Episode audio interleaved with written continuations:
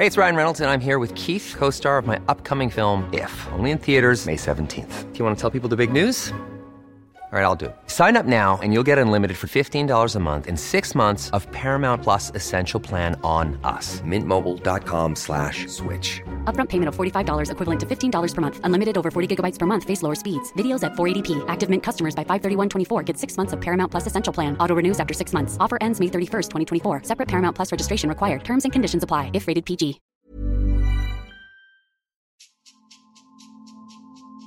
بعتقد أنه وجود قانون عندنا لا يكفي ولكن يجب أن يكون قانون فعال وقانون مناسب. أظن وضع القانون وما وضعتش الآليات لتنفيذه. هلا ليش ما بيتم أصلا تكييفها جريمة إتجار في البشر؟ لأنه المدلولات والمصطلحات المستخدمة بقانون منع الإتجار في البشر هي مش واضحة ومش مفسرة. أنا معكم أنس ضمرة في حلقة جديدة من بودكاست ما العمل في الموسم الأول والثاني من ما العمل تعرفنا على العمال المهاجرين عن قرب وسمعنا منهم عن تجاربهم في الأردن وناقشنا السياسات اللي بتنظم سوق العمل وأثرها على هدول العمال. بس بهالموسم رح نحكي أكثر عن العمال الأردنيين في سوق العمل عن معاركهم ونضالاتهم اليومية لتحصيل أو حماية حقوقهم. بآخر ثلاث حلقات من موسمنا قررنا نخصص حديثنا عن موضوع كتير مهم يمكن ما كتير نحكى عنه الإتجار بالبشر. رح نحكي عن الإتجار بالأردنيين أنفسهم أو الإتجار بوافدين على أراضي أردنية. الإتجار بالبشر أكثر الجرائم انتشارا بالعالم بعد تجارة المخدرات والسلاح وفقا لمنظمة الأمم المتحدة. بالنسبة للمنظمة الدولية للشرطة الجنائية الإنتربول ضحايا هاي الجرائم بيعتبروا مجرد سلعة بالنسبة للمجرمين. يمكن استخدامها أو حتى بيعها لتحقيق مكاسب مالية بتجاهل تام لكرامة حقوق الإنسان. الإتجار بالأشخاص هو جريمة استغلال النساء والأطفال والرجال لأهداف كثيرة بما فيها العمل الجبري أو الجنس أو حتى تجارة الأعضاء. التجارة العابرة للحدود بيروح ضحيتها عدد كبير من الناس حول العالم سنوياً.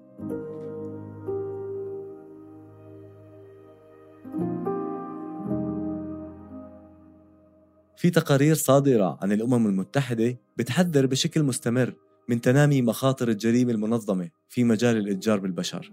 هاي التقارير بتحذر أنه مئات الآلاف من النساء والأطفال والرجال دفعتهم الظروف الاقتصادية السيئة والكوارث الطبيعية أو مجرد الرغبة في حياة أفضل إلى أنه يكونوا ضحايا محتملين للإتجار أو الاستغلال من أجل الجنس أو السخرة في العمل. الأردن صادق على العديد من الاتفاقيات والمواثيق والصكوك والبروتوكولات الدولية المشتملة على أحكام وتدابير متعلقة بمكافحة استغلال الأشخاص وبخاصة النساء والأطفال. وقع الأردن على الاتفاقية الدولية لحظر الإتجار بالأشخاص واستغلال دعارة الغير واتفاقية الأمم المتحدة لحقوق الطفل لعام 1989 والبروتوكول الاختياري الملحق باتفاقية حقوق الطفل بشأن بيع الأطفال واستغلال الأطفال في الجنس وفي المواد الإباحية. وصادق على اتفاقية الأمم المتحدة لمكافحة الجريمة المنظمة عام 2000 وبروتوكول منع وقمع ومعاقبة الإتجار بالأشخاص وخاصة النساء والأطفال. أما بالنسبة للقوانين الأردن كان من أوائل الدول في المنطقة بعد البحرين والإمارات تصديا لهي الجريمة. من حيث سن قانون الإتجار بالبشر عام 2009 وبال 2019 صدر قانون معدل بهدف تغليظ العقوبة على مرتكبي هذا النوع من الجرائم. ومع كل هاي التشريعات عدد جرائم الإتجار بالبشر اللي تم تسجيلها عام 2018 20 قضية حسب إحصاءات المركز الوطني لحقوق الإنسان في عمان. وهون انولد سؤال هل إحنا عندنا جرائم إتجار بالبشر في الأردن؟ التقرير السنوي حول الإتجار بالبشر الصادر عن الخارجية الأمريكية يؤكد أن الأردن أخفق في أنه يمتثل بشكل كامل لأدنى المعايير للقضاء على الإتجار بالبشر إلا أنه ببذل جهود مهمة للتوصل إلى ذلك. توجهت بالسؤال لمديرة مركز تمكين لحقوق الإنسان والمساعدة القانونية ليندا كلش لتحكي لنا أكثر عن الإتجار بالبشر كمفهوم قانوني وعن آلية تكييف القضايا المتعلقة فيه بالمحاكم. الاتجار بالبشر هو جريمة متشابكة يعني فيها عدة جرائم عشان هيك بيصير فيها لبس أحيانا. الاتجار بالبشر يجب أن تتوافر فيه ثلاث عناصر حتى نقول القضية هي قضية اتجار بالبشر أو حالة اتجار بالبشر. ثلاث عناصر اللي هي الفعل والوسيلة والنتيجة. الفعل اللي هو استقطاب أو استقدام أو إيواء أو نقل أو تنقيل آه، آه، أشخاص أو شخص يعني. الوسيلة بتكون بالضغط باستغلال السلطة بإعطاء مزايا بالخداع. النتيجة بالنهاية هو الاستغلال. استغلالهم بالعمل بعمالة الأطفال بالدعارة بيع الأعضاء وغيره من أشكال الاستغلال. ممكن يكون الزواج التزويج القسري. واحد منهم التسول وعدة أشكال من من الاستغلال. موضوع التكييف موضوع كتير مهم وأعتقد مطالبنا كانت إيجاد إدعاء عام متخصص. إشكالية التكييف هاي إشكالية كبيرة. أحيانا بتلاحظ أنه نفس القضية أو قضيتين متشابهتين تماما. تلاقي مدعي عام بكيفهم التجار بالبشر مدعي عام آخر لا يكيف هم اتجار بالبشر. الإشكالية اللي سمعناها بترجعنا للقانون الأردني لمنع الإتجار بالبشر اللي صدر عام 2009 بعتقد أنه وجود قانون عندنا لا يكفي ولكن يجب أن يكون قانون فعال وقانون مناسب. القانون الموجود حاليا آه، قانون يمكن اتاخذ copy و paste عن البروتوكول. البروتوكول موضوع ك ك آه، زي ما بنقول خطوط إرشادية لكن اتخذ زي ما هو بدون تفصيل فأصبح تطبيقه من من الصعوبة بمكان يعني تطبيقه أو فهمه. في هلأ مسودة قانون جديدة موجودة بالبرلمان لتعديل القانون رغم إنه إحنا حكينا عن ملاحظاتنا على القانون القديم وحطينا مقترحات للقانون الجديد. اتاخذ ببعض المقترحات وبعض المقترحات لا للأسف بما فيها الاسم. إحنا بنطالب إنه يكون اسمه مكافحة الاتجار بالبشر وليس منع الاتجار بالبشر. بالإضافة لحماية الضحايا وتوفير الحماية اللازمة لضحايا الاتجار بالبشر من إعادة تأهيل من مساعدة قانونية من وجود ترجمة من عودة آمنة وغيره من الأمور. الصحفي المتخصص في قضايا حقوق الإنسان محمد شمة وهو أبرز الصحفيين الأردنيين اللي اشتغلوا على قضايا حقوق الإنسان بشكل عام وقضايا الإتجار بالبشر بشكل خاص من العام 2009 بيعتبر أنه من الصعب تحقيق تغيير جذري فيما يتعلق بقضايا الإتجار بالبشر باعتبار أنه في قوانين وتعليمات أردنية تتناقض مع مبدأ الكرامة الإنسانية وبتخلي الأشخاص وتحديدا العمال عرضة ليكونوا ضحايا محتملين للإتجار بالبشر. من ما أخذ على القانون المحلي عندما تم سنه إنه قانون يعتبر وكأنه copy paste عن الاتفاقية الدولية لمناهضة جريمة الإتجار في البشر. فبالتالي غير كان مواكب أو راكب على السياق المحلي. فصارت في تعديلات عليه. عم تطلع من فترة لتاني خطط وطنية لمحاولة يعني محاربة هذه الجرائم. ولكن للأسف التغيير الجذري غير موجود. التغيير الجذري ماذا يعني التغيير الجذري؟ تخفيض عدد ضحايا جرائم الإتجار في البشر. أنا بعتقد أنه ما, ما, ما انخفض بدليل أنه هي مقوننة كيف؟ لما تكون وكالة من الوكالات بدول شرق آسيا على سبيل المثال يتم توظيف هذه العاملة ويتم إهامة براتب شهري راح تصير تأخذ لها 300 350 دولار. تيجي على الأردن بالمكتب عمان. آه، ممكن طبعا بديش أحكي لي يسيئوا معاملتهم هذا شيء ثاني كمان إنه بيتم إجبارهم إنه خلص تتوقع عقد تصير تأخذ 150 دولار. أو حسب الجنسية لأن أنت بتعرف حتى بيتم تسليع الجنسيات. جنسية معينة أجور العاملة ما بينزل عن 200 230 240 أجور جنسية أخرى لا ما بزيدش عن 150 وليش تاخذ 150 أو بدول أفريقية. ف البروسيس المتعلقة بكل العمالة المهاجرة في الأردن والأردن يتشابه مع دول الخليج ولبنان في ذلك.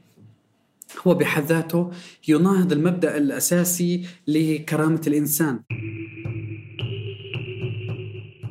بالحديث عن العمالة المهاجرة المركز الوطني لحقوق الإنسان في الأردن بيحكي في تقريره لعام 2018 إنه العمال بشكل عام هم الأكثر عرضة ليكونوا ضحايا إتجار بالبشر.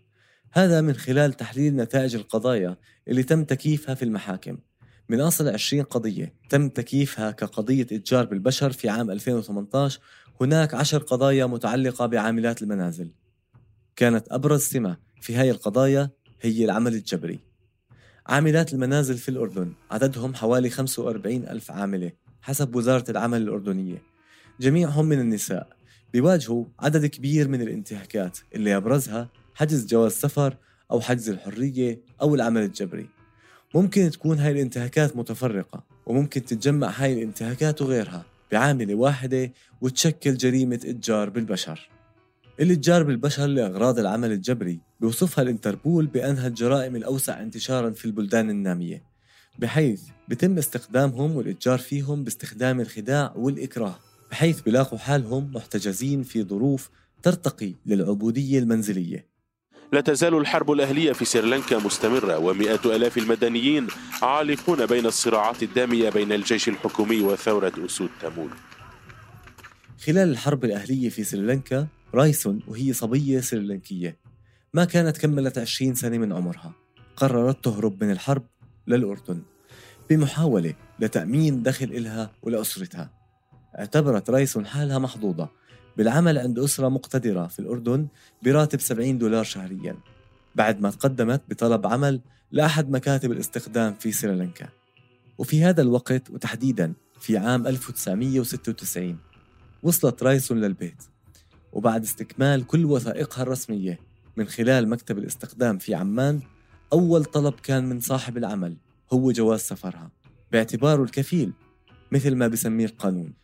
وهو الشخص اللي بيعتبره القانون مسؤول عن العامل حتى بتجديد إقامته أو تصريح عمله أو إجازته أو مغادرته للبلد. وإذا قرر العامل تغيير صاحب العمل القانون بيعتبره هروب. وبالتالي وفقا لتقرير مركز تمكين يعتبر حجز جواز السفر هو من أكثر الانتهاكات شيوعا في الأردن وتحديدا ضد عاملات المنازل. والمبرر دائما جاهز أنا بحافظ عليه ما بحجزه. خلونا نرجع لرايسون. رايسون سلمت صاحب العمل جواز سفرها وكانت هاي آخر مرة بتشوفه من هداك الوقت. عمرك شفتي باسبورت تبعك؟ باسبورت ما شفت ولا مرة. ولا مرة. بعد سنتين انتهى عقد رايسون. طلبت من صاحب العمل أجورها حتى تسافر. حتى هذا الوقت ما كانت أخذت ولا راتب. بعدين ما بعطوني مصاري راتبه. شهر شهر أنا كل مرة سألهم بدي أسافر بدي أسافر هم ما بعطوني مصاري لي. استني شوي استني شوي هاكو. بس آه بدي بيع أرد بدي بيع هاي بيع هاي. كل مرة بيعوا ما بعطوني مصاري بعد إصرارها على تحصيل أجورها صاحب العمل استغل أحداث الحرب الأهلية في بلدها سريلانكا وخبرها بأنه أهلها ماتوا. بس آه، ولا مرة حكيت مع أهلي. وتليفون ممنوع عشان هيك ما أحكي مع أهلي. وبعد حكوا لك عن أهلك وين؟ أهلي حكولي مات أهلك ماتوا. الجيران فقدوا هذول الجيران حكولي أهلك مات حكولك عن جد ماتوا أهلي. أنا قلت له أهلي ما ماتوا عايشين. بس هم حكوا أهلي ماتوا. وفي 2019 كانت الحرب الأهلية في سريلانكا انتهت من عشر سنوات. بس لسه رايسون بتحارب في أرض ثانية. حربها بتحصيل حقها بتسديد أجور أكثر من 22 سنت شغل. عند الأسرة اللي بدأت عملها عندهم وهي صبية عمرها 18 سنة وخلصت سيدة أربعينية. اشتريت تليفون أنا في ساكنة محل تاني الزرقاء راح دائما رايح الدكان. راح الدكان هيك اشتريت التليفون عندي باسبورت و ده عشان أشتري قط. ما في كرت اسم تاني اشتريته في محل هو ش... آه آه، اعطوني اسمه هو سجلتني اسمي عند صاحب محل. بعدين استعملت تليفون بس هم ما بيشوفوا أنا في تليفون. ما عليه دورت على جوجا راحت جوجا دورت اسم عشان اسم سفارة سريلانكا. بعدين حكيت مع السر دو- حكيت معهم هم يجوا بال حكيت بعدين بوليس صرت حكي مع تليفون. سريلانكا حكى مع بابا شفته؟ بعدين صرت حكي مع بابا. وبده يشوفوا رايش النساء وبده يجيبوا عايشة اللي ماتت بده يشوف بتشوفوا انت آه اللي ماتت وما هقول عايشة هي ما ما في مشكلة جيبيها ما معلش جابوا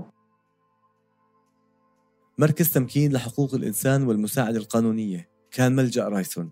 تحكي لنا ليندا كلاش مديرة المركز عن إجراءات التقاضي في قضية رايسون. عاملات المنازل حبيسات البيوت. ما فيش طريقة تقدم شكوى. ما فيش طريقة تطلع من البيت تقول مش عم يدفع لي أجري. هاي حالة عبودية حديثة حالة اتجار بالبشر واضحة تماما. حتى عبودية حديثة وقديمة. يعني هي عوملت أشبه بمعاملة العبد مع السيد الطيب اللي بيعامل عبده كويس. لكن ما بيعطيه أجر معتمده ملكية معتبره ملكية له طبعا هاي القضية تحديدا لما راحت على القضاء كيفت عدم دفع أجور وحجة والسفر عدم دفع أجور يعني تقادم سنتين يعني راح عليها 21 سنة أجور.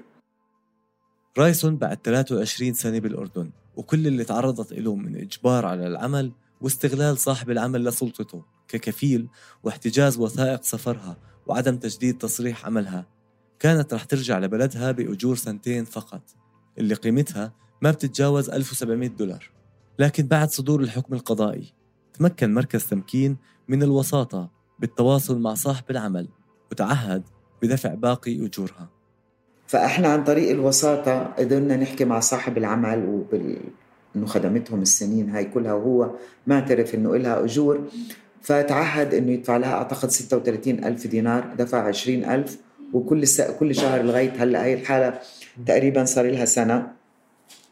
كل شهر بيدفع 200 دينار بالسفارة. رايسون أخذت حقها المادي عن السنوات اللي اشتغلت فيها بالأردن. لكن بتحكي لنا عن حق غاب عن صاحب العمل حتى لما قرر ينصفها. طب احكي لي انت كنت كنت بدك تسافري عشان تتزوجي حكيتي لي صح؟ متجوز متجوز هلأ عمري 41 سنة. كان عمرك قد؟ هلا 41 سنة؟ لما جيتي 18 سنة هيك. جد صريت وعمري صريت جد هون أنا بس هلا رايح؟ كثير رايح رايح. حياتي كلها راحت هون. قصة رايسون يمكن تلخص مشكلة قانون الإتجار بالبشر في الأردن. هذا القانون اللي تم إقراره لمتطلبات دولية وحتى الآن بعد أكثر من عشر سنوات. ناس كثير بتخسر حقوقها نتيجة عدم شمولهم بقانون منع الإتجار بالبشر المحامية المتخصصة بقضايا العمال والإتجار بالبشر أسماء أميرة بتلخص التحديات اللي بتواجهها كمحامية بقضايا الإتجار بالبشر هلا ليش ما بيتم أصلا تكييفها جريمة إتجار في البشر؟ لأنه المدلولات والمصطلحات المستخدمة بقانون منع الإتجار في البشر هي مش واضحة ومش مفسرة. تمام؟ إضافة إلى إنه هلا خلينا نحكي عن قضية وصلت لمدعي عام وتكيفت جريمة إتجار في البشر. تمام؟ وانتقلت للمحكمة. هلا المدعي العام أو المحكمة فيما إذا كان عامل أجنبي فبيتم عادة انتخاب مترجم. أما إذا لاحظ المدعي العام أو المحكمة إنه هذا الشخص عم بيحكي عربي فما بينتخب له مترجم فهون في عنا مشكلة كتير كبيرة أنا كمدعي عام وإجت لعندي عاملة أجنبية وبدي آخذ إفادتها وسألتها أنت بتحكي عربي أو بتتقني اللغة العربية؟ وحكت لي آه. هاي البنت ما رح تعرف المصطلحات القانونية اللي بيستخدمها المدعي العام أو المحكمة. هاي العاملة ما رح تعرف شو معناتها لديك بينات أو إيش في عندك بينة دفاعية. العاملة ما رح تفهم هاي المصطلحات كاملة.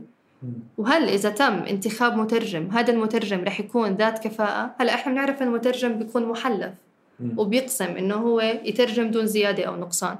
ولكن هل هذا المترجم معتمد من قبل وزارة العدل؟ هل بتم الترجمة القانونية الدقيقة الصحيحة؟ هذا اللي ما ما بنقدر ما بنقدر نحكي إنه آه. مديرة مركز تمكين ليندا كلش ترجع بتعرف الإتجار بالبشر بهالدقائق وبتحكي لنا عن المؤشرات الرئيسية اللي لازم تتوفر بالجريمة حتى يتم تكييفها كجريمة إتجار بالبشر. بالبداية عنينا من موضوع القانون بيقول آه، استقطاب أشخاص. فكان بعض المدعين العامين لما يكون يشوفوا كلمة أشخاص يشترطوا أن تكون الضحية شخصين فأكثر. هاي تجاوزناها.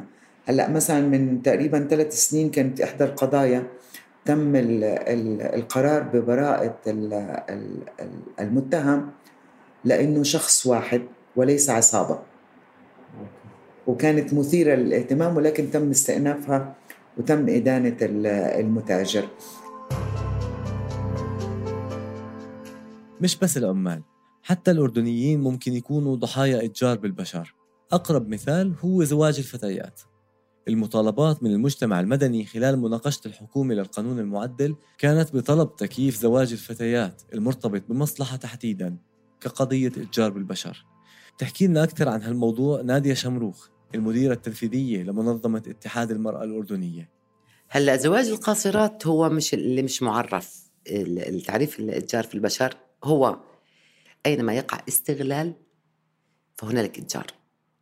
هلا إذا استطعنا نقول إنه استغل عمر الطفلة وعدم إدراكها لماهيات الزواج ولا لاثاره وأجبروها أو أغووها باتجاه الموافقة حتى على الزواج. حتى هي لو وافقت بصير ينطبق عليه الاستغلال. استغلال للعلاقة الأبوية اللي أعطت القرار بحق طفلة آه، آه، ما لهاش أي يعني ما عندهاش القدرة على التقرير في هذه المسألة.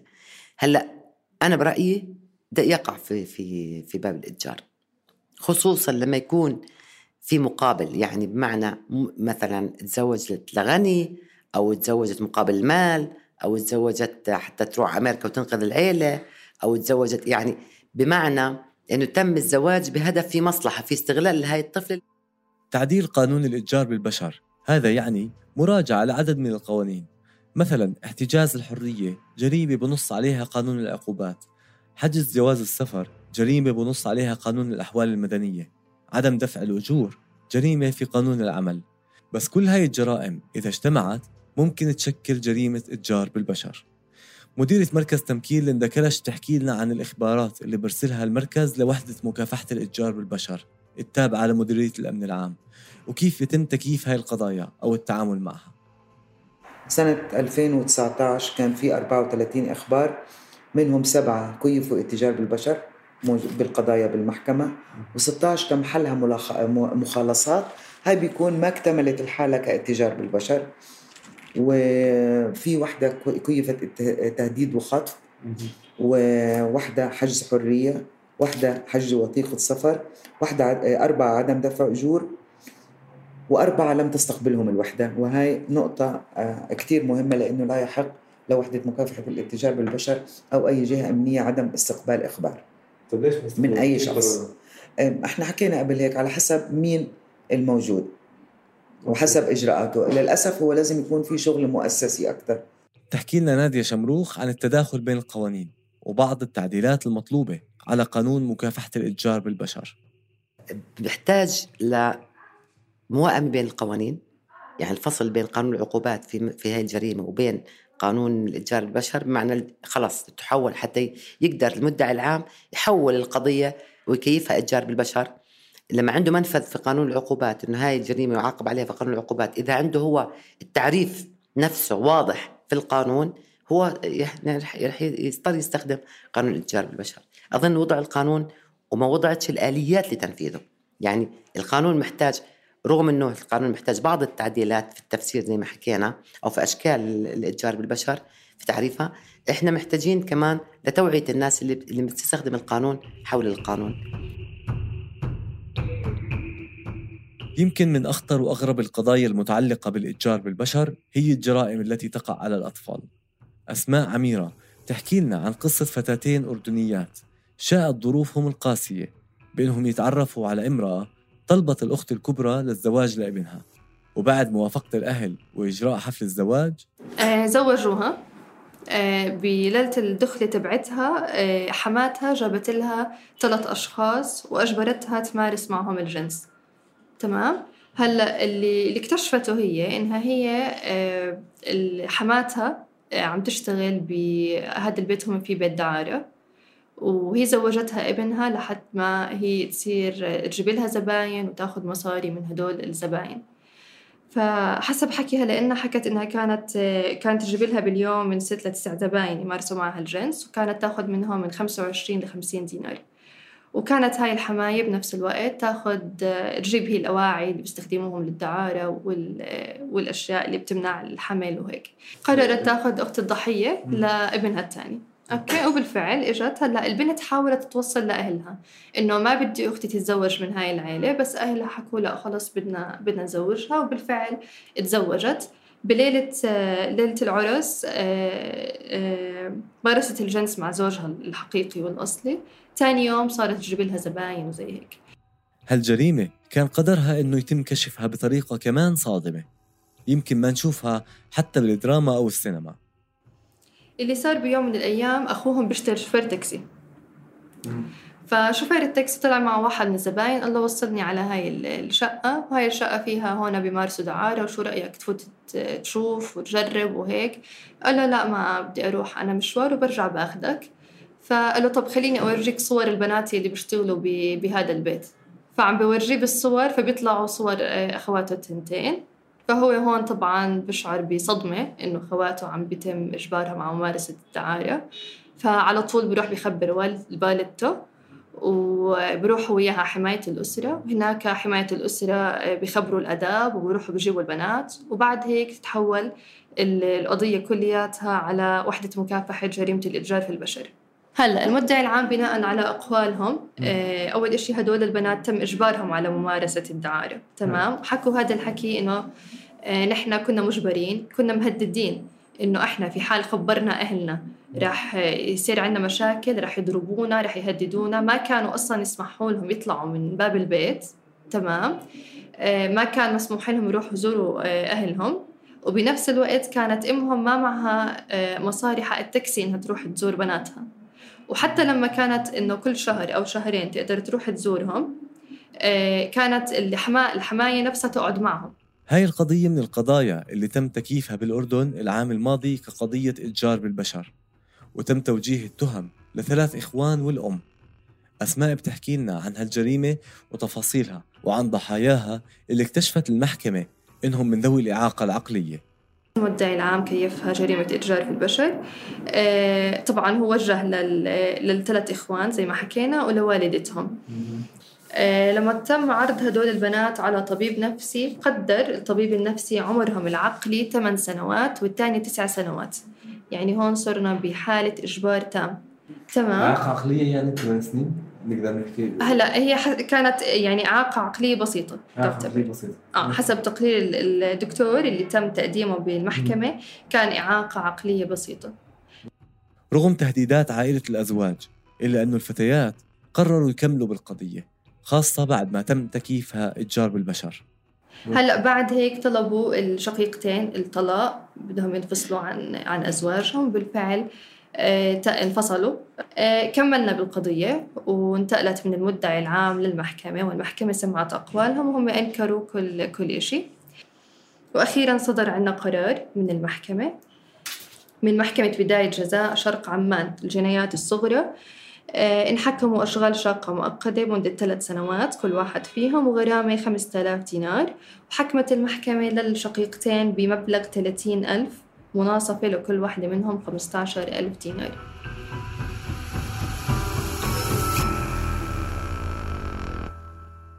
مرتكبي جرائم الإتجار بالبشر بتفرجوا علينا كمجرد سلعة. سلعة ممكن تنباع وتنشرى وتحقق لهم مصلحة أو دخل مادي. وفق أحدث إحصائيات المركز الوطني لحقوق الإنسان في الأردن أكثر من 66% من جرائم الإتجار بالبشر تقع على النساء و20% على الأطفال و12% على الرجال. مع أنه كل حدا معرض لخطر مثل هاي الجرائم هاي الأرقام تحكي لنا عن مين هم ضحايا الإتجار بالبشر في الأردن. ومش بس عنا حتى عالميا ضحايا الإتجار بالبشر معظمهم من النساء وفي المرتبة الثانية الأطفال وتحديدا الفتيات. والنسبة الأقل للرجال. يعني هذا النوع من الجرائم بيستهدف الفئات الأكثر ضعفا في المجتمعات. وهالفئات تشمل حتى المهاجرين واللاجئين سواء بالتهريب أو تجارة الأعضاء أو العمل الجبري أو حتى الجنس.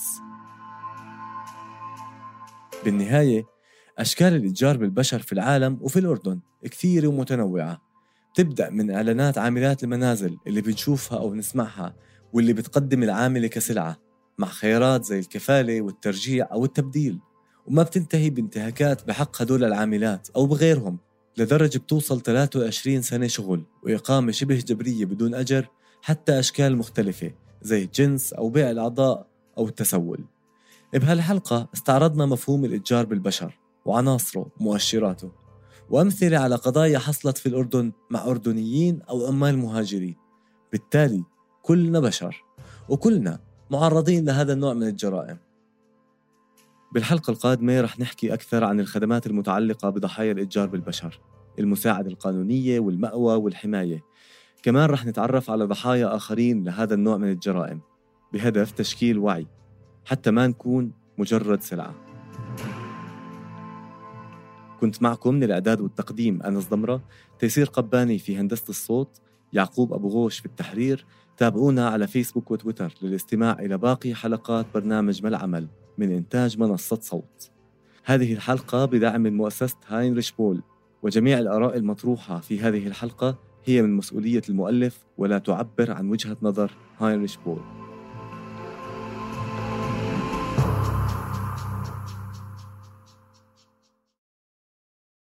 April is the month of the military child. Come celebrate at the National Museum of the United States Army, where they tell the story of Army children all year long. Their Growing Up Army exhibit features Army kids sharing their adventures about Army life, and their Brats to Boots interactive introduces visitors to kids who grew up in Army families and chose to serve as soldiers too. Come celebrate Army kids at the National Army Museum, just off I 95 in Alexandria, Virginia. Plan your free visit at usarmymuseum.org.